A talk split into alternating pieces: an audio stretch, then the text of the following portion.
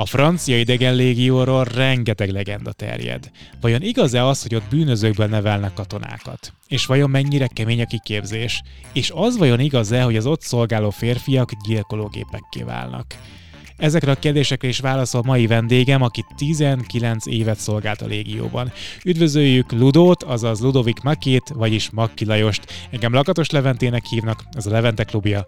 Azonnal kezdünk.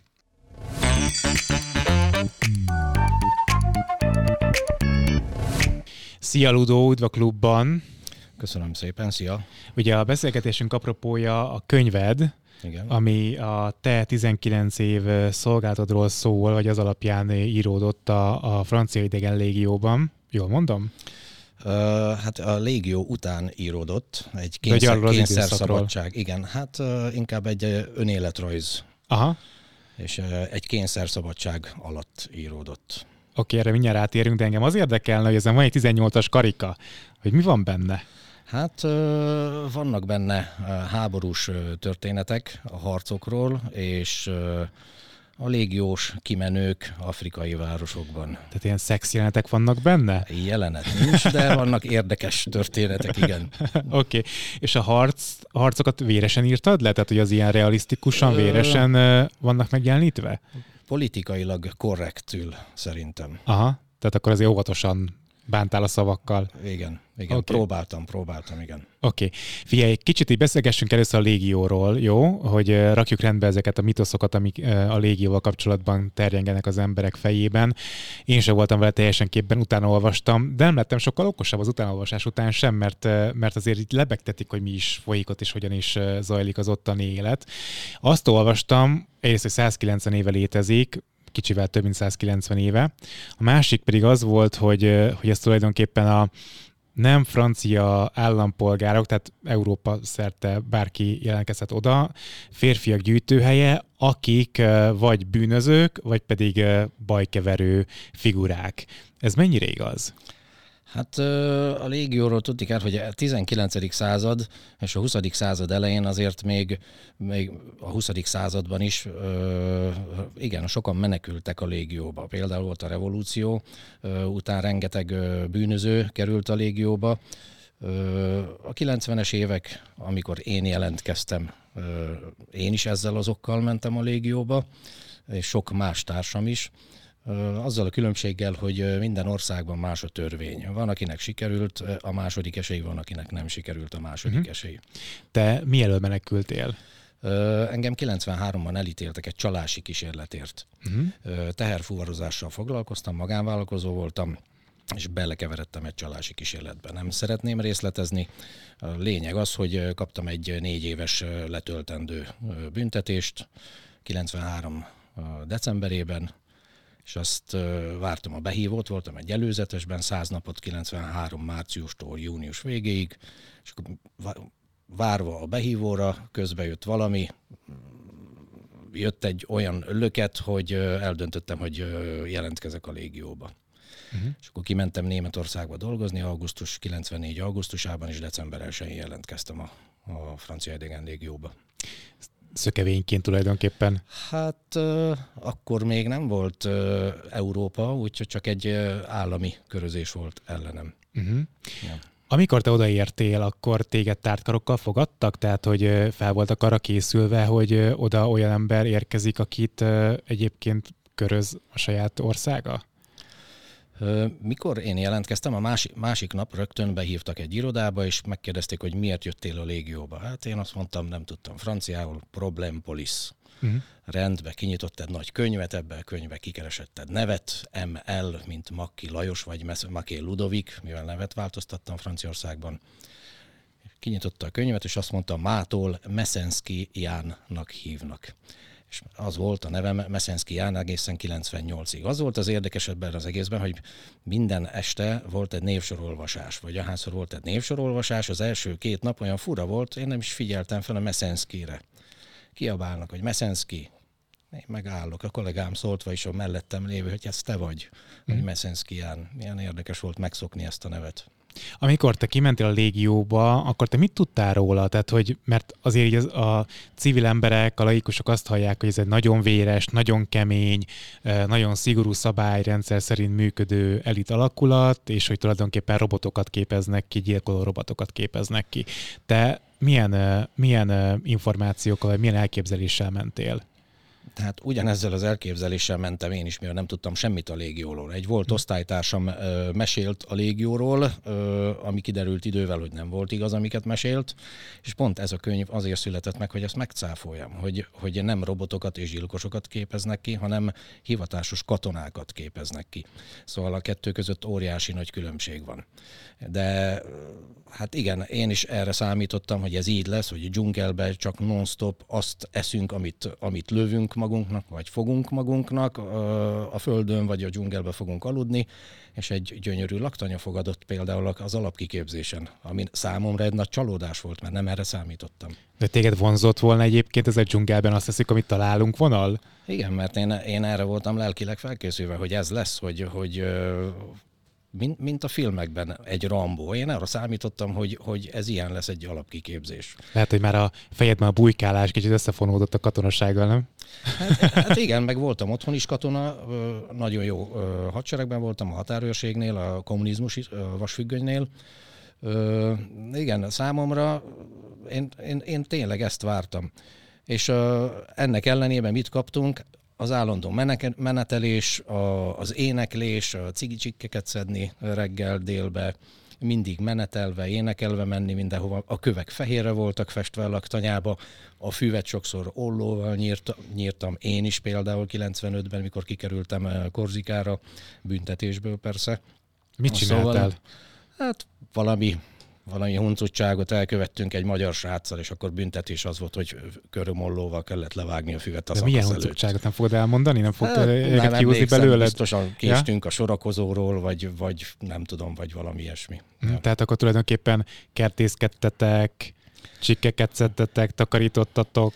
Így van, a takarítás, megtanul az ember. Először is megtanulja franciául, mi az a felmosórongy, mi az a vödör. Na mi az? Uh, Sarpier, uh, szó, az a vödör.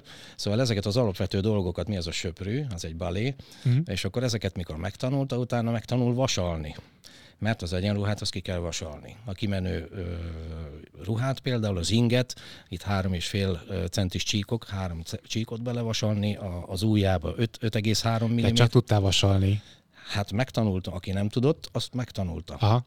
Úgyhogy mikor mentünk őrségbe például, akkor egy vonalzóval jött a főnök, és azt mérte, hogy pontosan vannak-e a csíkok belevasalva az ingbe. És nem akkor oda csapott, hát vagy mi nem, történt? akkor szolgálat után büntetésből ment takarítani a századba például esténként. Hogy ennyire ö, empatikusak voltak, hogy nem Persze. is oda csapott a vonalzóval, hanem nem. akkor ezzel menjen takarítani ja, bizony, utána. vagy plusz szolgálatot kapott valaki. Uh-huh. Ja. Hány éves voltál te akkor? Én 26 voltam. 26. 94-ben, igen. 26 évesen becsöppentél egy olyan világba, ami nyelvileg sem volt a tiéd, tehát hogy franciául te akkor nem beszéltél. Hát egy szót nem beszéltem franciául, de de idézőjelbe belénk verték a francia nyelvet, mert az alapkiképzésen az első hónapban például minden hétköznap a reggeli sport után 9.30-kor a, tor- a tanteremben volt a sorakozó, és ez 11.30-ig ilyen két óra francia nyelvlecke volt és, és ezt minden nap. Hát az alapvető dolgokat igen megtanították, meg amit megtanított, utána úgy voltunk hogyha oda bekerül valaki, aki nem beszél franciául, mindig kap egy franciául beszélő binomot, például egy párt. Lehet egy franciára beszélő, franciául beszélőre jut egy vagy kettő nem francia, és akkor itt non-stop mindent együtt csinálunk. Együtt megyünk még a zuhanyzóba, szóval mindenhova együtt megyünk. De akkor csak franciául lehet beszélni oda bent, vagy pedig ez nem szabály? de szabály, úgyhogy meg is van tiltva, hogy valaki az anyanyelvén beszéljen. Uh-huh. Úgyhogy mi magyarok, hárman voltunk magyarok a szakaszban, hát előszeretettel beszéltük a magyar nyelvet, milyen front más, hogy nem tudtunk beszélni szlovákokkal, meg beszéltem szlovákul. Vagy Aztán mehettél füvet vágni kisollóval. Hát ott nem füvet vágtunk, de akkor ilyen, itt ilyen csoportos büntetéseket ezt nagyon elő, nagyon szerették. Hogy a, a többiek is utáljanak meg értem. Persze, hogy a többiek is utáljanak meg, így van. Akkor jött a kötélmászás, fekvőtámasz, kúszni a sárban, fel a dombra, le a dombról időre, Szóval ilyen büntetések voltak. Hány év volt a, a, az átlagkor a többiek között? Hát szerintem ilyen 20 20-hoz közelebbi kor lehetett az átlagkor. Velünk volt egy 40 éves, egy olasz, aki, aki jelentkezett, de többnyire ilyen 20 évesek voltak. Én is már az idősebbek közé számítottam 26 évesen. Földrajzi eloszlás tekintetében honnan jöttek ők? Azt mondtad, hogy volt egy magyar srác, volt más magyar igen, kettő, kettő magyarországi, én felvidéki magyar, cseh, szlovák, orosz, ez ilyen kevert. És általában ők is menekültek valami elől? Tehát ez igaz, hogy a, hogy a nagy többség az nem menekül? Jellemző, nem jellemző, hogy mindenki menekült. Rit, nem mindenki volt bűnöző, idézőjelbe bűnöző, vagy hogy valami elől menekült. Kalandvágyból sokan. Uh-huh. És az volt a különbség, hogy elég sokan megszöknek a légióból. Úgyhogy volt egy Mert vicc. nem hagyhatják el maguktól? Tehát, hogyha már oda felvették őket, akkor nem mehetnek el önszántukból? Hát igen, a szerződést majdnem lehetetlen felbontani. Úgyhogy sokan rászánják maguknak, a, rászánták magukra arra, hogy megszökjenek a légióból. Volt egy vicc a 90-es években, a 4-es században, az ejtőernyős ezredben, ahova kerültem, 95-ben, hogy mindig a magyarokat cikizték azzal, hogy mikor kezet fognak a magyarok egymással, és megkérdik egymástól, szia, mikor szöksz meg. Szóval igen, híresek voltak a magyarok. Magyarok a, a szökősebbek. Hát 90-es években, igen. Uh-huh. Ja. A családot tudta, hogy te hova készülsz, hogy hova mentél, vagy ők se voltak ezzel képben, hogy ne, ne lehessen megtalálni rajtuk keresztül? Én megbíztam teljes, teljes mértékben a családomban, úgyhogy természetesen édesanyámnak, édesapámnak elmondtam, az akkori barátnőm is tudott róla, úgyhogy ezt én elhatároztam, hogy kimegyek a légióba, és én ebből nem engedtem. De maga a légió egyébként mentességet biztosít? Tehát, hogyha mondjuk ott téged megtaláltak volna, vagy tudták volna, hogy ott vagy, akkor a légió kiadott volna, vagy pedig nem? Hát szerintem abban az időben nem.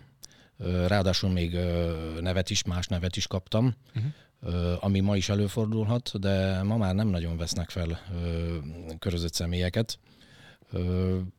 Mentesít? Nem hinném. Ma már nem, az biztos. Úgyhogy nagyon sokat változott a légió. Kezd, kezd, kezdődött 2000-es években a változások kezdődtek, és utána ez évről évre változik. Ma például olvastam az egyik cikkben, így légiósok között, hogy, hogy ma az alapkiképzésen például már lehet mobiltelefonjuk hogy a családdal tudják tartani a kapcsolatot. Nekem még öt év szolgálattal se lehet mobiltelefonom. Úgyhogy amikor mentünk be a laktanyába, persze volt mobiltelefon, azt az alsónadrágba dugtok el, hogy motozásnál már csak nem Oda csak nem nyúlnak. Persze, úgyhogy mindig úgy mentünk be a laktanyába, mert nem volt ritka az, hogy megmotoztak valakit. Mm. De miért lazul a szabály? Mert kevesebben jelentkeznek, és akkor ezzel próbálják kedvezőbbé tenni a, a lehetőséget? Hát szerintem igen, mert nincs. Szerintem az én véleményem az, hogy a motiváció kezd megszűnni az, hogy valaki légiós legyen. Hát mondjuk legtöbben, mert nem akar lenni katona, valljuk be. Hát azért sokan vágynak, mert a légiónak azért mindig megvan ez a mítosz benne. Sokan szeretnének légiósok lenni, csak nem találják a bátorságot arra, hogy kimenjenek. Viszont ma már változik a nyugdíjrendszer. 2009-től kezdett változni a nyugdíjrendszer, én még beleestem abba, hogy már nekem megvolt a, a nyugdíjam 2009-ben vagyis én már mehettem volna nyugdíjba, úgyhogy engem ez nem érintett. De akkor te hány éves voltál? 20, 2009-ben? Uh-huh. Ó, 26, meg 15, 30, 41. Ah, tehát ez egy korai nyugdíj. Hát 41 évesen, igen. Uh-huh. 41 évesen elmehettem volna nyugdíjba, de én még aláírtam 6 hónaponként, meg egy évet 19 évig úgyhogy így a nyugdíjam is növekedett, de mondom, ez a rendszer változik, és nincs ez a motiváció. Azelőtt 15 év volt a nyugdíjkorhatár, ma 21 év például. Ö, nincsenek, nincs annyi misszió például, mint azelőtt minden évben mentünk misszióra, mentünk Jugoszláviába, Afrikába, különböző országokba, voltam Koszovóba, voltunk Új-Kaledóniába, elmentünk egy hónap Katár, szóval bejártam Afrikát, majdnem öt évet voltam, hogyha összeveszem az összes, összes missziómat Afrikában, és ma már ez kezd megszűnni. Úgyhogy hiányzik a motiváció a fiataloknak. De nyilván nem csak füvet vágtatok kisollóval, hanem volt más, amit, amit tanultatok. Milyen kiképzések voltak? Hát a kiképzés magába? Hát szerintem az a szakaszparancsnok és a helyettes, meg hogy milyen őrmestereket, kiképző tiszteket kap valaki. Azon, az, azon nagyon sok múlik, hogy milyen a kiképző tiszt. Nekem szerencsém volt, én mindig ilyen normális embereket kaptam, ilyen nyugodt, aki már lerokott valamit az asztalra. A legrosszabb mindig a fiatal őrmester volt, az még ilyen buzgó volt, meg akarta mutatni, hogy ő, hogy ő milyen kemény. De mi az a legrosszabb? Tehát ő volt a leginkább egresszíroztató? Így vagy? van, így ha. van, hogy ők náluk nem volt nyugalom. Az ilyen fiataloknál sose volt nyugalom. Hogyha volt nálunk, a szakaszparancsnok helyettes például 18 évet szolgált az ejtőernyős ezredben, és onnan került át a kiképző ezredhez. Na hát ő nem kellett, hogy kétszer mondjon valamit az őrmestereknek vagy a tizedeseknek, ő csak egyszer halkan szólt valamit, és már mindenki futott. Szóval ott lehetett látni, hogy ott már van mögötte valami. És ezeket az embereket tisztelték mindig. És jó volt az ilyen emberekkel dolgozni, mert mi is megtanultuk azt, hogy nem kell, hogy kétszer mondja, mert tudjuk, hogyha kétszer fog kelleni mondani, akkor ebből baj, baj mhm. lesz. Mondjuk az jó, hogy uh, ugye ide szabad akaratban mennek az emberek, tehát nem egy, nem egy kötelező sorkatonaság, ahol az embernek kötelező elmenni, hanem ide ti akartok menni, tehát más ugye hozzáállás is alapvetően a kiképzőköz, nem? Hát igen, mert mi ezt akartuk csinálni. Azt nem érte, sosem nem értettem meg azt, hogy, hogy például egy vagy két hónap után valaki haza akar menni, akkor miért jelentkezett, mire számított. Szóval sokan azt hiszik, hogy kimegyek, légiós leszek, de légiósnak lenni sokkal nem is olyan egyszerű. Esőben menetelni, egész éjszaka menetelni, szakad az eső, hátizsák, fegyver, sár, Szóval, szóval vannak nehéz pillanatok is, és ezt nem mindig könnyű elviselni ezeket a pillanatokat is. És főleg, hogyha, a, hogyha valaki ki szeretne menni, azt tanácsolná, hogy fizikailag is és szellemileg is készüljön fel ezekre a dolgokra. Az, aki fizikailag felkészül, annak könnyebb elviselni azokat a dolgokat, ezt, a, ezt az egrecíroztatást például, mint az, aki, aki, aki nem tud például ötöt húzockodni, vagy nem tud lefutni öt kilométert, na ennek már kettő problémát kell megoldania. Oké, okay, mennyivel volt keményebb az a kiképzés, mint a sorkatonai kiképzésed? Hát én egy elit alakulatnál volt, a határőrség a kommunizmus alatt azért elit alakulatnak számított, a belügyminisztérium alá tartozott, a Sumava hegységben voltam. Ugyanúgy ott három hónap kiképzés volt, a légióban négy hónap kiképzés összehasonlítva azt mondanám, mind a kettő kemény volt. Viszont nagyon professzionális volt a, a kommunista hadsereg, a határőrség, mivel a vasfüggöny mögött voltunk és mindenki, aki át akarta lépni, az volt a feladatunk, hogy elkapjuk. Ami más a légióban, a kiképzés leszámítva például, hogy, hogy ezek a külföldi missziók, na ez, ez, ez a motiváció, hogy eljutni Afrikába, mert egy na, egyszerű halandó ember nem biztos, hogy el fog jutni Afrikába, hogy Gabonba, Csátba, Elefántcsontpartra, vagy, vagy bárhova ezekbe az országokba. Misszió alatt harcolást értesz, vagy pedig ilyen segélyként pakolni, építeni, ilyesmit csináltatok? Hát a misszió az két különböző részre osztjuk. Az első az a katonai jelenlét, a katonai jelenlétről annyit, hogy például vannak katonai bázisok a volt francia gyarmatok. Uh-huh. Mondjuk Gabon vagy Djibouti például, van több száz vagy több ezer katona jelen. Ez arra az esetre, hogyha ott abban az országban történne valami, vagy a környező országokban, és akkor onnan közelebb bevetni ezeket a katonákat, nem kell Franciaországból hozni őket. A hadművelet az nem meg... kell őket feláldozni, igen. Igen. A hadművelet az meg egy fegyveres konfliktus, ahol nem mindig használjuk a fegyverünket, elég a jelenlét, vagy, vagy járőrözés, úgyhogy szerencsére nem gyakran keveredtem tűzpárbajba, de, de igen, volt benne részem. Akik egyébként elmennek a légióból, ők mire hivatkozza mennek el, vagy szöknek meg a légióból? Mert azt olvasom egyébként cikkekben, hogy a jelentkezők 13%-a felel meg nagyjából az elvárásoknak, tehát hogy viszonylag szűk az a ember szám, ami bekerülhet a légióba a szerződéssel.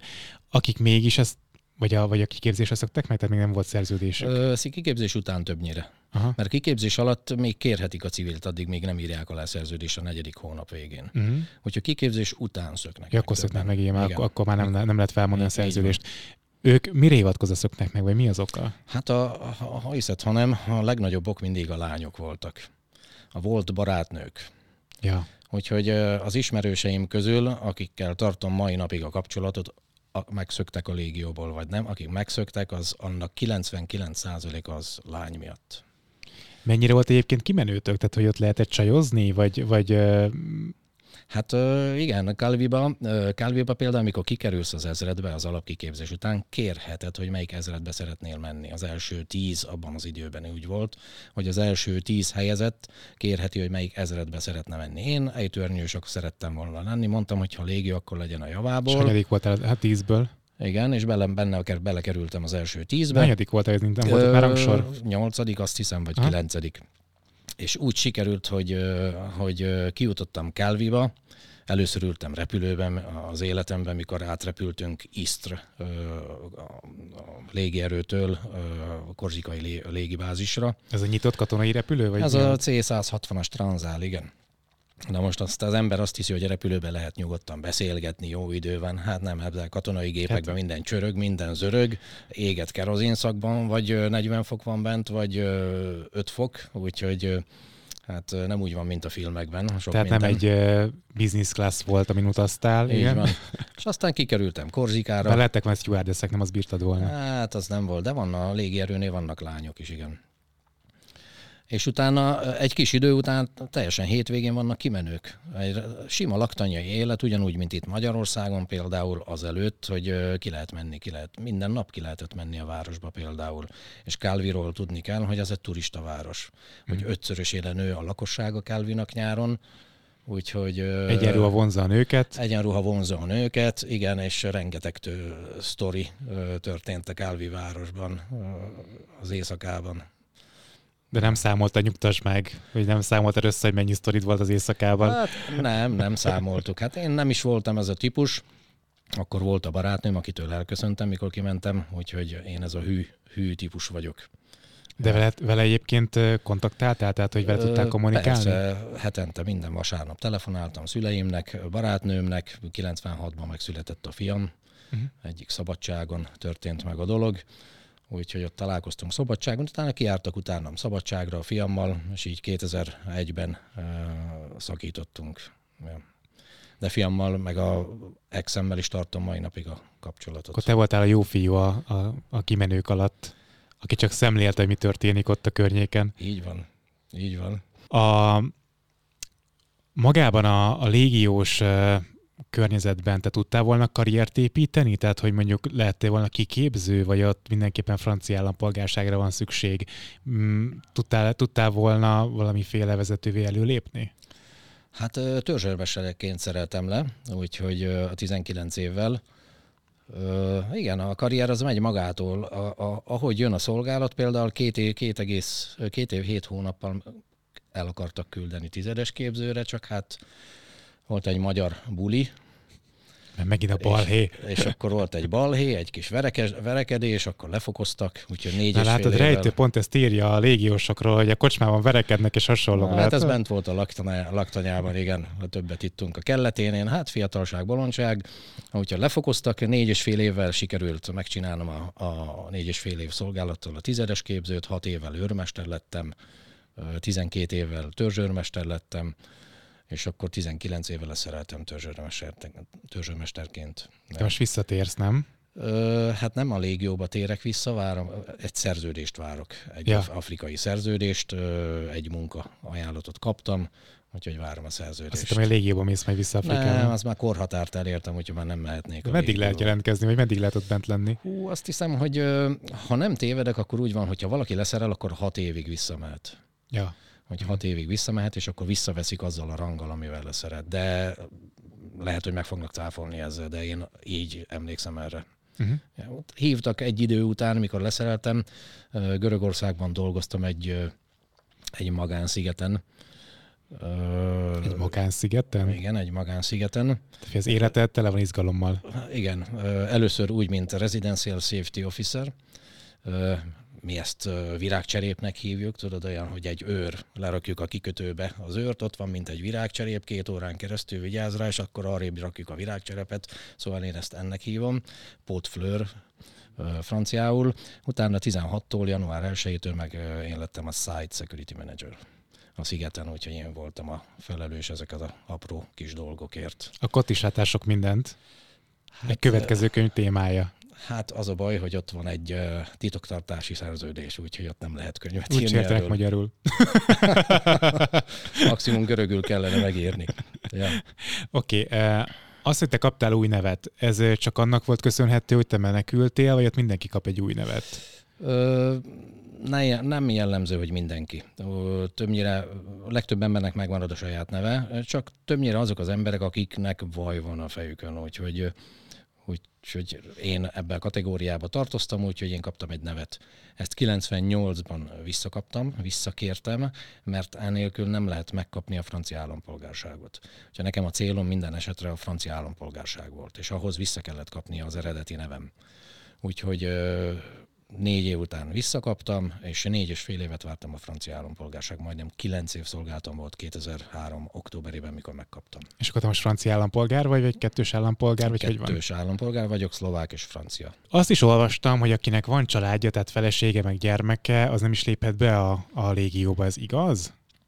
Beléphet, hogyha eltitkolja. Aha. Nem szívesen, de be lehet lépni sokan kihozzák utána, utána a családukat, családjukat. Őrmester. Abban az időben minimum őrmester vagy szakaszvezetőnek kellett lenni rangban, hogy valaki kint lakhasson a városban. Hogyha nem lehetett kint lakni a városban, csak laktanyában lehetett lakni a közkatonáknak. Uh-huh. Közkatonába beleszámít a, a, az őrvezető, a közkatona őrvezető és a tizedes. Amint szakaszvezető lett valaki, vagy őrmester, őrmester viszont lehetett egy nagyon jó katona, akár négy év szolgálattal is úgyhogy ők már kimehetnek kibérelni. Vannak katonai lakások, amiért egy minimumot fizet például, vagy kibérel magának egy civil szektorba egy kis lakást, és akkor oda kiviheti a feleségét, gyerekét. És akkor már előállhat vele, hogy ja, nekem mégis van, mindenkit átvágtam. Hát igen, voltak ilyen esetek, igen, főleg azok, azoknak volt problémáik, akik Európán kívüliek volt egy kazaksztáni ö, srác, akinek elég nagy problémája volt, hogy megkapja a, a az engedélyt a felesége, szóval, de mindig a légiósoknak azért tisztelik a légiósokat Franciaországban. A légióba bárhonnan mehet ember, nem csak Európából, hanem akar bárhonnan a világból? Bárhonnan. Több mint 130 nemzetiség van a légióban. És ez az erőssége a légiónak. Sokan megkérdik, hogy miért olyan jó a légió. A légió azért jó, mert 130 nemzetiség, és a mindenféle vallást megtalálni, mindenféle ö, bőrszint, és minden ugyanazt a cél szolgálja, és testvériesen. De például a vallásgyakorlás, az engedik a különböző vallásúaknak? Tehát, hogy aki mondjuk leborul bizonyos időközönként, az, az vihető? Hát Korzikán nem szívesen jön. Mindig meg volt adva, hogy Korzikára például kevesebb muzulmán jött. Jöttek, jött nagyon kevés tunéziai például, még kevesebb algériai, de viszont több marokkói volt nem nagyon nem nézték jó szemmel, igen, hogyha ezt gyakorolta a vallását, hogyha, hogyha nagyon, vagy a ramadán se tartották be, mert akkor mindig kiabáltak velük, vagy erőszakkal megitattunk velük valamit napközben. Szóval mi azt akartuk, hogy olyan katona legyen, mint mi, hogy ne, ne a vallás irányítja ő, irányítsa őt, hanem, hanem teljesen mértékben, szellemileg a légiósokkal legyen, hogy, hogy egy csapat legyünk. Jó, csak ez nem ilyen személytelenítés, tehát hogy mindenki ugyanolyan legyen?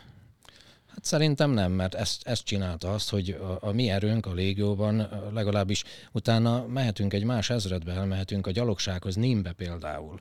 Ott jellemző, hogy rengeteg pakisztáni van például, ö, muzulmán, észak-afrikaiak, ö, a tankistáknál Orange-ba például, ö, és rengeteg kínai, Uh-huh. Szóval egy, egy oda megy Kínából, egy faluból, az kiviszi a fél falut például, vagy a környező faluból kimegy az összes, mert jaj, de jó itt. Ez, ez csak az én véleményem, de nagyjából ez így működik. Uh-huh. Hogy mhm. jönnek a barátok, ismerősök, hallottam a légióról, és akkor kivisszük őket. Hát főleg mostanában ugye szerencsére viszonylag kevés bevetésen kellett részt venni, gondolom, nem?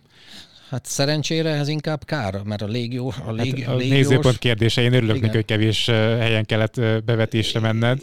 Igen, de, de nekem az a véleményem, hogy a katonát katonává azt teszi, hogyha részt vesz egy, egy éles bevetésben. Hogyha kimegy egy misszióba, az lehet Afrika, lehet Afganisztán, lehet Irak. Mai katonáknak egy laktanyai élet szerintem az nem teljes katona. Szerintem az az ember, aki nem megy ki külföldre misszióra Egy valódi misszió, az lehet nato belül, vagy egy afrikai gyarmat. Az a, és szerintem azt, hogy, hogy részt vesz ebben, akkor lesz egy teljes mértékű katona valakiből. Tehát ha öl? Ezt te mondtad, ezt nem én mondtam. Csak ezt veszem ki a szavaidból, ezért. Jogos önvédelem. Uh-huh. Tehát, hogy azt, hogy te embereket lőttél le, az neked elszámolás szempontjából nem okoz problémát? Ö, egyszer megkérdezték az egyik írólvasó találkozón, hogy, hogy részt vettem ilyen harcban, hogy, hogy nem hallok semmiféle hangukat az éjszaka. Ezt akartam kérdezni, hogy a posztraumás stressz ez nem jelentkezik A válaszom az volt, igen, hogy hallok hangokat, amikor a feleségem azt mondja, Maci, ne horkolj. Egyedüli hang, amit hallok. Szóval nincs, nincsenek álmatlan éjszakáim. Az, aki velünk szemben állt, és ezt nem tudja megcáfolni a légió se, az, aki velünk szemben állt, az, az, azok voltak a rossz fiúk. Mi mindig a jó oldalon álltunk. Mi mindig a törvény Soha oldalán. nem kételkedtél egyébként ebben, egy jó oldalon állsz? Ö, egy adott parancs, egy Franciaország nem fog beavatkozni egy köztársasági elnök ellen, még ha elő is fordult, előfordult 2011-ben, aki mellett, akit védtünk 2003-ban és 2004-ben, a Franciaország megfordította a kabátját és eltávolította a köztársasági elnököt, és az ellen mentünk, akit mhm. védtünk kétszer, de mi egy parancsot hajtunk végig, nekünk ez a parancs. Számunkra ez a jó. De akkor nem volt soha az igazságérzetetben emiatt ö, megbicsaklás? Hogy most jót teszel-e, vagy sem? Olyan emberek, meghúzni a ravaszt ö, nem zavar, hogyha olyan, emberek, olyan ember áll szembe, aki gyerekeket és asszonyokat gyilkol. Mm. És erről írok a könyvben is. Ö, nincs lelkiismert fordulásom az ilyen emberre, de ezt, ilyen emberért. De ezt honnan tudod, hogy mondjuk ő pont személy szerint embereket és egyet, gyerekeket és asszonyokat gyilkolt? Mert tudjuk, hogy kik, kik voltak a lázadók, van ö, titkosszolgált, van megfigyelés, ö, mindent tudtunk róluk. Azt is tud, tudta Franciaország, hogy ki hozza a fegyvereket nekik, honnan kapják a ruházatot, a fegyvereket, szóval mindent tudtak. Uh-huh. És amikor bejönnek ők egy faluba tőlünk két és fél kilométerre például, és felgyújtják az egész falut, és, és meggyilkolják az asszonyokat, gyerekeket, nem hiszem, hogy ezt el kellene nézni. Te mesterlövész voltál, ugye? Igen. Tehát, hogy te távolról céloztál, tehát nem közelharcban Igen. történtek ezek az esetek. Ez gondolom kicsit azért másabb, nem? Tehát, hogyha közelharcban történik, és ott szúrod le, lövöd le, akkor ez egy másabb Hát az a, igen, az első, második világháború talán inkább az első, hogy leszúrok Aha. valakit a, a, hát- a, a bajonettel, a, a puskacső végén. Egy törrel, igen. Vagy igen, valami. egy törrel. Ö, nem. A filmekben egyébként van ilyen, tehát hogy filmek azért van közelharc egy hát, csomó helyzetben, nem csak a második világháborús filmekben. Hát előfordult állunk is, hogy három méter volt a legközelebbi, hogy odáig kúszott a, a lázadó. Szerencsére fel volt, csőre volt töltve a, a fegyvere a srácnak úgyhogy a reakció gyors volt. Ha hiszed, ha nem, inkább a közelharcba volt több akcióm, úgy, mint mesterlövészként. Mert a mesterlövészről tudni kell, hogy hogy ő egy tíz tagú csoportban dolgozik a mesterlövész. Én így különböztetem, van egy mesterlövész és van a sniper. Hm. A különbség a kettő között. A mesterlövész az, az egy csoportban, tíz tagú csoportban, ő azokat a célokat célozza, amit a, a gép, gépfegyveremen nem tudnak eltalálni 300 és 400 méter fölött. Neki az a missziója, hogy a távolabbi célpontokat hatástalanítja.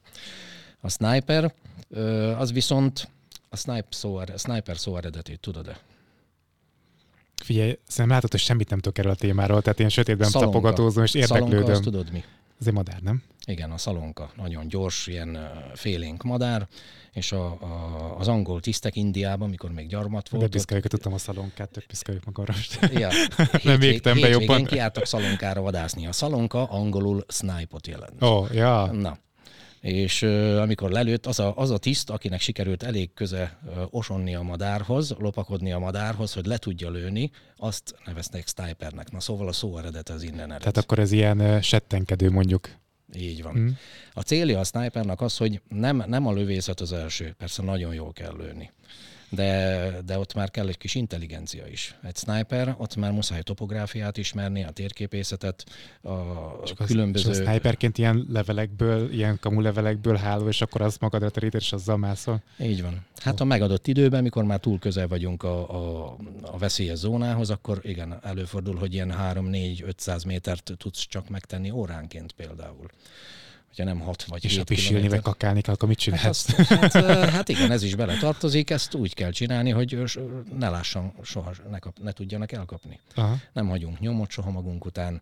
És akkor a, a fő cél mindig És jelentést nézed, adni. nézed a szélállást, hogy ne arra fújja a nem tudom, a szagokat, illatokat a szél, amerre ilyet Hát, is nézel? Hát, hogy attól függ a célponttól függően, attól függ, hogy hány csoportban voltunk, mert ilyen kettes és hármas csoportokban szoktunk. A legjobb mindig egy célponton megfigyelni négy oldalról, mind a négy világtáj felől megfigyelni.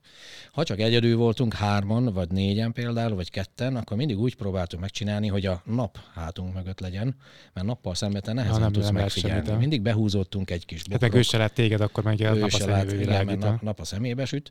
Ö, és a lövészetnél meg fontos például, hogy a, a domináns szelek honnan fújnak. Hogyha az a legjobb, hogyha hátulról vagy szembe fúj a szél, mert akkor kevés az állítás a távcsövön. És akkor gondolom nem tudtok kommunikálni, vagy legalábbis ilyen minimális mozdulatokkal, gondolom rádió az ilyenkor nem játszik, mert az behallatszik, nem? Hát a rádiót, ha, persze, rádiót használjuk. Tehát ez nem hallatszik ki, vagy ez nem, nem hangos annyira, hogy meghallja bárki? Hát mindig olyan helyen voltunk, hogy hát nem, mi nem mentünk 50 méterre az ellenséghez, mi azért ilyen 4, 4, 400, Az 600 közel. méterről. Hú! Igen, 4-5-600 méterről szoktuk. A, hát a, a puskának a, a lőtávon belül próbáltunk maradni. Mondjuk egy 308-as kaliber, akkor 800-850 méterig jó időjárási viszonyok között lehet lőni. Ö, onnan távolabb akkor már kell a 300-as, ö, vagy a 338-as, vagy az 50-es kaliber. Szóval ez, ez túl technikai dolgok, hogy ebbe most hát erről órákat tudnék beszélni. Igen, látom, hogy élvezed, látom Im- rajtad. Imádom, igen. Ja, de úgy, hogy mindig a puska lőtávon belül maradjunk, és, és meg tudjuk figyelni, hogy látni a, a célpontot, és jelentést adni a többieknek. Milyen aktív, passzív védelem van például, lehet az egy szöges drót, egy kerítés, vagy bármi, milyen antennák vannak, mi, mi, a, mi a célpont. De ti ilyen esetekben nem kiképzett katonák ellen harcoltatok, ugye? Tehát, hogy ezek civil emberek voltak, akik fellázadtak sok esetben. Hát ö, Afrikában ö, lehetne mondani, azt is voltak, volt katonák, de volt közöttük tí- tizenéves gyerek is egy kalasnyikovval például. Igen, szóval nem volt ritka az is, hogy egy gyerek vagy egy nő fegyverrel állt szembe velünk. És ez sem okozott problémát meghúzni a ravaszt? Nem okozhat problémát, mert ő habozás nélkül rád lő. Aha. Szóval ezt nem szabad elfelejteni. Ő számodra ellenség. Mi azért nem, ahogy említettem, a légisok nem gyilkosok. Mi a jogos önvédelem alapján jártunk mindig el. Ha vele szembe fegyveres ember volt, és ha engem veszélyeztetett, igen, akkor nem haboztunk meghozni a ravaszt. Ha rátette a fegyvert, akkor nem bántotta őt senki. Szóval nincsenek kínzások, mint a, nem tudom milyen sok könyvbe lehet olvasni, a volt szökött légiósok, amit írtak könyveket. Nem akarok reklámot csinálni ezeknek a hazugságoknak, de de rengeteg hazugság van. De akkor nincs textil az arcra, és akkor arra vizet önteni, és hasonlók. Hát ez van kiképzésen, ilyen dolgok, homokzsákot a fejünkre húznak, vödör víz, port ránk rógnak, megkötözve hátul a kezek. Ez ilyen Ja, alapkiképzések. hogyha titeket kínozna valaki, akkor hogyan reagáljatok? Vagy... Így van, erre felkészíteni. Ez évente csinálunk valami tanfolyamot, például egy mesterlövész tanfolyam előfordult, hogy így bántak velünk két napon keresztül, bezártak minket egy teherautóba, leponyvázták, beraktak egy barlangba, minket onnan meg kell szökni, visszajutni a bázisra. Szóval olyan játékokat játszottunk. Aranyos kis játékok ezek tényleg. De érdekes volt, az volt a legjobb, mikor a kutya megkergetett minket egy korzikai kempingbe, és mindenki a, a, a karavánok tetején ugrált, hogy a, a német juhász ne kapjon el. Mennyire voltál életveszélybe? Oké, egy há- háborús helyzet életveszélyes, de hogy volt olyan szituáció, ami ilyen nagyon forró volt? Voltak, igen. Talán a számomra a legveszélyesebb az volt, mikor Iván barátommal, akit, akiről sokat írok, szerintem egyik legjobb barátom mai napig, 18 évet volt a légióban, én 19-et.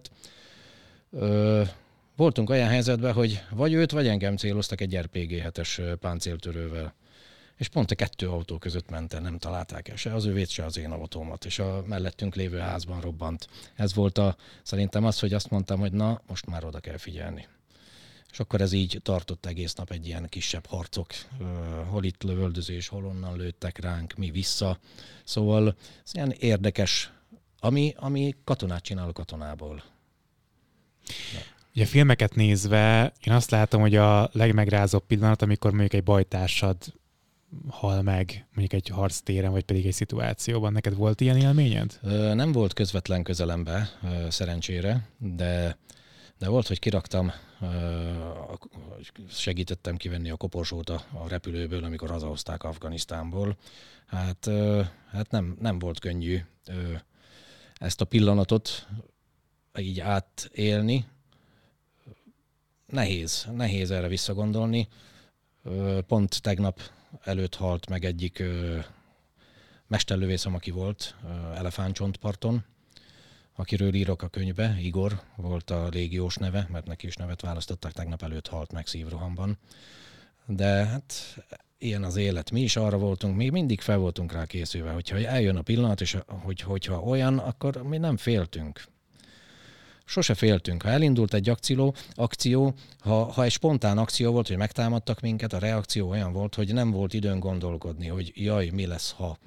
Viszont ha készültünk egy akcióra például, amit írok, hogy 98-ban, amikor beavatkoztunk Mostárban, igen, ott volt az a várakozási idő, és ott álltam a buszba, golyóálló mellénnyel a fegyvert, tízszer leellenőriztem, hogy csőre van töltve, hogy, hogy megvannak a tárok, tízszer, tízszer meghúztam a, a sisakom ö, szalagját, Szóval igen, az más.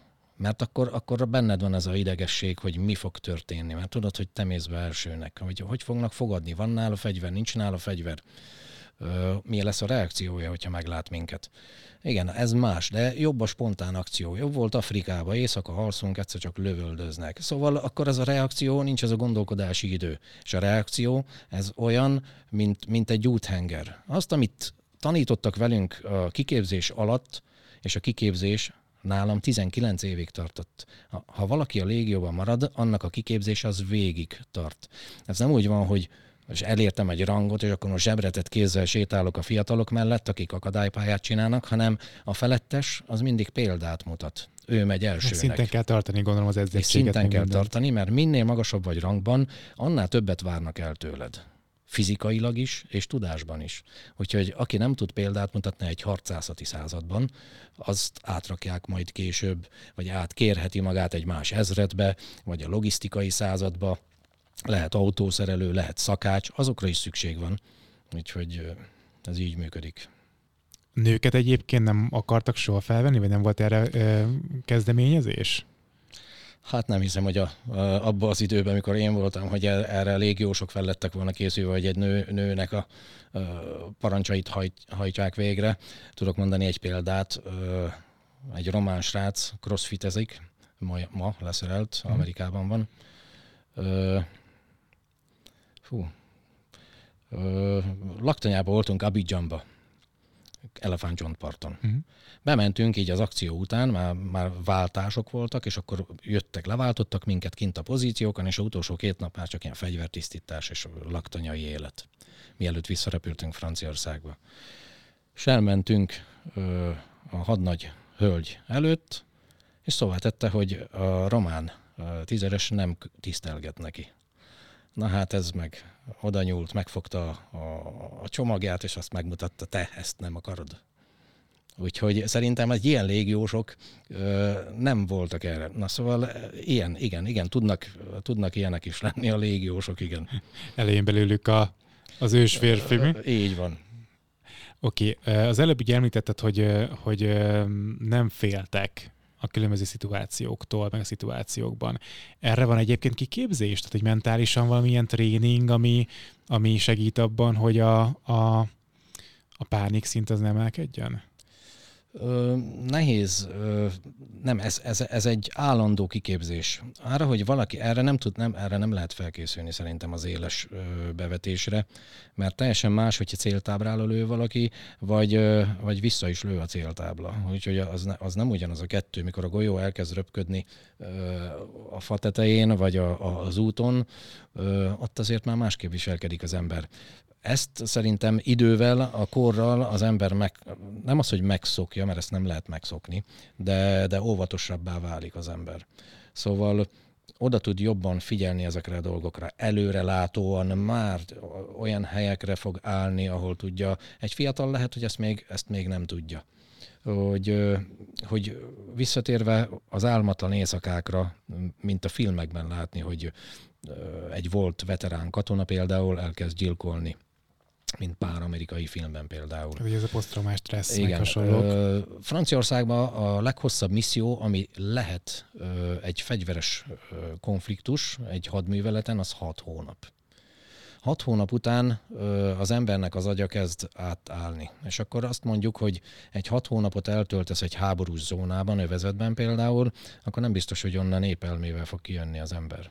És ma ezt képezi ki az egyéves orosz háború például, hogy ezt csinálta a vietnámi háború, ezt csinálta az indokínai háború, a franciák. Szóval minél hosszabb ideig, vagy itt van Szíria, évekig harcoltak, két, 11-től például.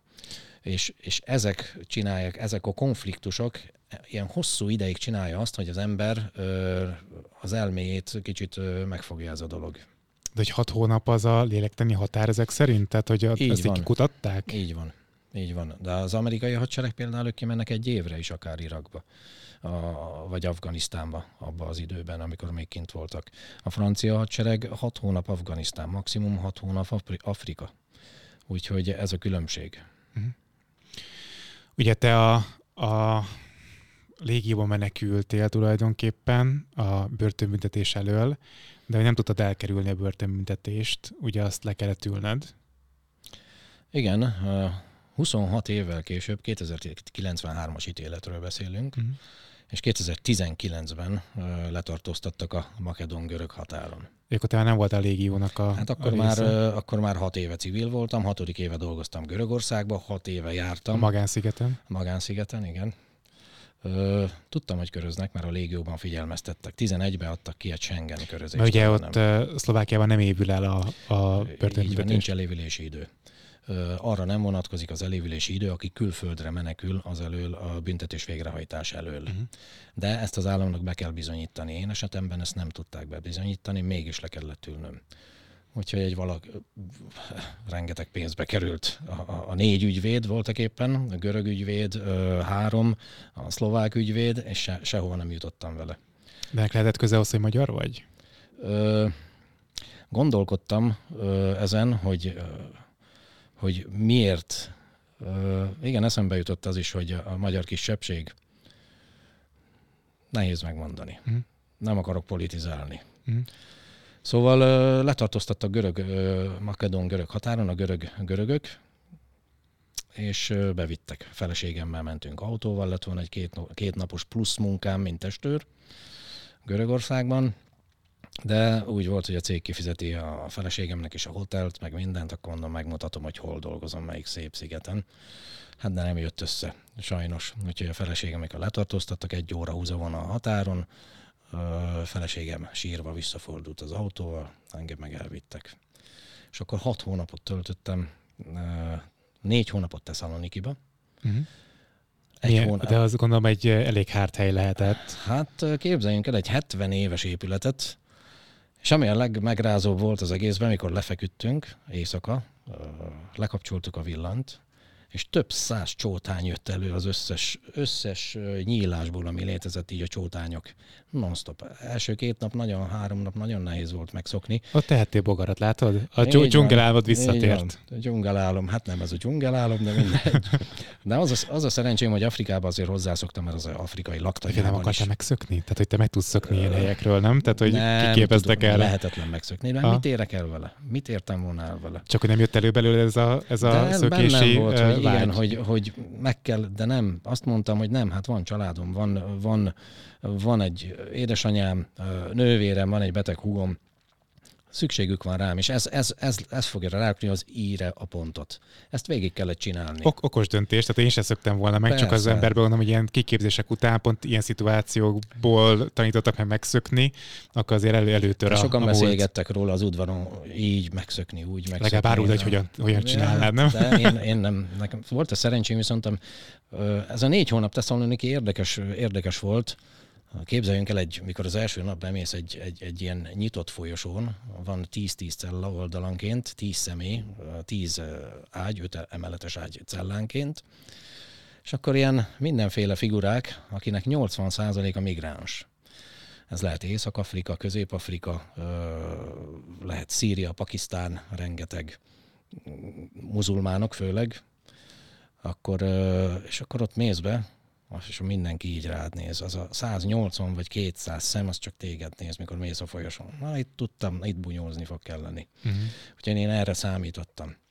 És volt egy kellemes meglepetésem, hogy a, a, a görög börtönben... Bunyóztál is? Nem, nem kellett. A görög börtönben a, a főnökök a grúzok. Rengeteg grúz van. Uh-huh. És nekem ez egy nagyon kellemes csalódás volt, hogy a grúzok, és mikor bekerültem, akkor azt mondták, Tiszinás brate, te miénk vagy testvér, ha valamire szükséged van, akkor szólj. De megelőzött a hírem, mivel a, a négy napos fogda, a rendőrségi fogdába például elvittek a bíróság, és onnan kiszivárgott, hogy, hogy kinek a security manager melyik szigetről ö, lecsukták, de 19 évet szolgált a légióba, ezért és ezért körözik, és egy újságcikk megjelent rólam és ők ezt tudták. Hát görög börtönben vannak telefonok, van tetováló szalon például, uh-huh. főzik a pálinkát minden pénteken bent a börtönben. És bulis. Hát aki hát megteheti... le kivéve. Hát igen, aki megteheti, annak, annak ilyen élete volt. Börtönben egy kávé és egy cigért mindent el lehet érni. Uh-huh. Mert akinek nincs pénze, dohányos, és nem még cigit se tud venni, az, az kitakarítja a cellát például egy, egy kávéért és egy cigért. Uh-huh. Úgyhogy Koridaló egy hónap Atén, és aztán vissza Tesszaloniki, és hat hónap görög börtön után kiadtak Szlovákiának. És ott letöltöttem másfél évet. De akkor ez mostanában volt? 21, 21 június 10-én szabadultam. Uh-huh. Úgyhogy nem volt könnyű 50 éves, 51 évesen csuknak le olyan dologért, amit 25 éves korodban történt. Szóval ezt, ezt volt a legnehezebb elviselni, meg azt, hogy Franciaország nem tett érte semmit. Próbáltak a légiós kollégák segíteni, még az ezredes is próbált segíteni, és zárt ajtókba ütközött mindig. Tényleg? Ez valami, valami politikai, nem, nem tudom, mi lehetett az oka. Egyszerűen tudtam, hogy ez, ez, ez így fog végződni, hogy ez a két év. Le, le kell ülni. Hogy le kell ülni. Visszagondolva nem bántad meg egyébként ezt a 19 évet, amit ott eltöltöttél, mert tulajdonképpen ez okozta, vagy hát ez, ez vezetett oda, hogy akkor a légióban szolgálj. Visszanézve a 90-es évek Dunaszerdehelyére, lehet, hogy már nem élnél, arra gondolsz? Több, mint valószínű. Aha. Több, mint valószínű. Ö, igen, muszáj, muszáj volt elmenni, és jött ez a löket, volt egy olyan, történt egy olyan dolog az ítélet mellett, ami az utolsó csepp volt a pohárba, hogy mhm. innen el kell tűnni. És és én, én nem bántam meg. Nem Akkor bántam nem, meg, mert... a tiszteletet nem is elsősorban az ítélet miatt mentél, hanem a löket miatt mentél. Amit, ez a löket amit volt titkolsz, az, a, hogy mi az igen. Így van, ez a löket volt az, amikor, amikor el kellett menni, hogy, hogy igen, most el kell hagyni ezt az országot. És számom, hogy megbántam-e, nem bántam meg semmit. Utólag már nehéz ezen gondolkodni. 19 év, gyönyörű 19 évet töltöttem a légióban. Olyan országokba jártam, olyan embereket ismertem meg, akiket nem ismertem volna meg ennélkül. Lehet életemben nem jutottam el volna soha Új-Kaledóniába például. Hogyha 9, 9 ember a 10-ből azt se tudja, hol van Új-Kaledónia például. Én sem tudom, hogy hol van, de egy kicsit idealizálod, nem? Azért ezt a világot így utólag visszagondolva. Figyelj, mi, uh, idővel, mindig a légióban azt mondtuk, idővel még a rossz emlék is szépé válik. Mm. És, uh, és hogy katonát faragtak belőlem, katona akartam lenni, rengeteg dolgot tanultam, a munkám által, a légió által kaptam jó munkát, hogyha most megkapom a szerződést, azt is azért, mert légiós voltam, mert egy civil ember ezt nem fogja megkapni. Szóval rengeteg dolgot hozott nekem az életembe a légió. Persze csalódtam is benne, hogy nem segítettek, de nem tudtak segíteni. Voltak rossz akarók is, amikor lecsuktak, akkor, akkor nagyon sokan áttestek a szűrőn. Úgyhogy magyar, magyarok közül is. Aha magyarok közül is. átestek a szűrőn páran, Ö, én tudom, miért csukták le, tudod, mentek a pletykák, akkor rögtön persze nem tudtak semmit, de akkor már mindig, mindig púderezték a sztorikat, mint a szökött légiós, amikor könyvet írt, tudod, az ilyen felpúderezett sztorik. Vagányoknak ja. tűnjön, Hát igen, mert muszáj eladni valamit, mert hozzászoktak a jó fizetéshez a légióban, és megszöknek, nincs fizetés, akkor valamit el kell adni. Ja. Oké, okay, hogyha valaki kíváncsi a további sztorikra, a könyvedben megtalálja. Még egy kérdésem lenne, hogy hát egy témakör, amit szeretnék egy kicsit veled átbeszélni, hogyha ebbe benne vagy. Te mit látsz most az ukrán-orosz háborúnál katonai szemmel? Uh, meddig tarthat szerinted? Meddig tud kitartani a, a, az orosz katonaság?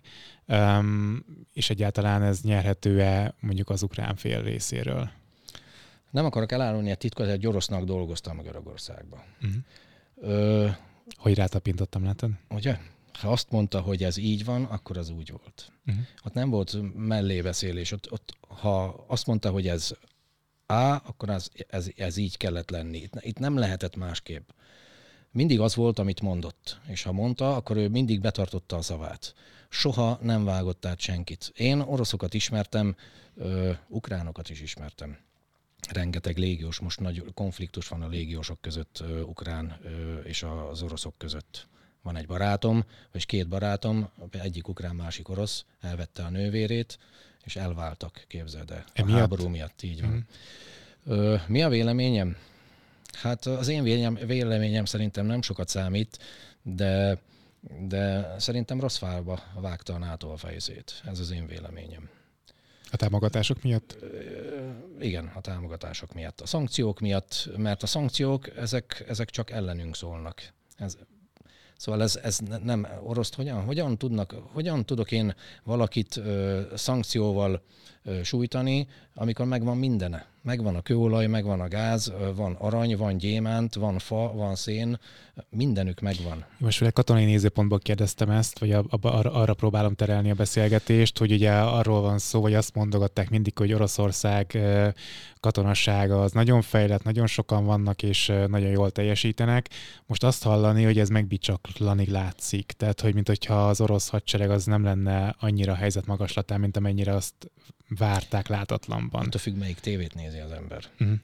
Hogy melyik... Narratíva kérdés, értem. Igen, mert egyik fél azt mondja, hogy így van, másik fél szerintem az orosz hadsereg az rendíthetetlen.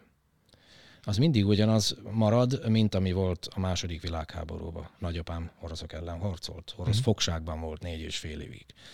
Lehet, hogy megfordul szegényes írjába, hogy én inkább ilyen az oroszok mellett nem, nem állok egyik oldalon se mert nekem ehhez nincs közöm. Nem az én háborúm. De én, én katona szemmel én azt látom, hogy az orosz még csak nagyon visszafogja magát. Ez az én véleményem. Szóval, szóval ha az Tehát orosz... Kár alábecsülni őket. Igen, túl, nagyon alábecsülik őket. Ö, sok elemző kimondja, hogy nyugatnak nincs két-három napra vagy egy hétre való lőszerük van például. Mm. Úgyhogy ö, hogyan akarnak az orosz ellen háborúzni? Mikor évek óta készülnek erre a háborúra. Szóval nehéz. Azért... Ebből egy ember fog kijönni, egy ország fog kijönni nyertesen. Amerikára gondolsz? Így van. Aha. Figyelj, azért kimondhatjuk azt ugye a te nevedben is, hogy azért háború nélkül élet az igazi élet. Tehát úgy is, hogy te szerettél harcolni, szerettél katona lenni.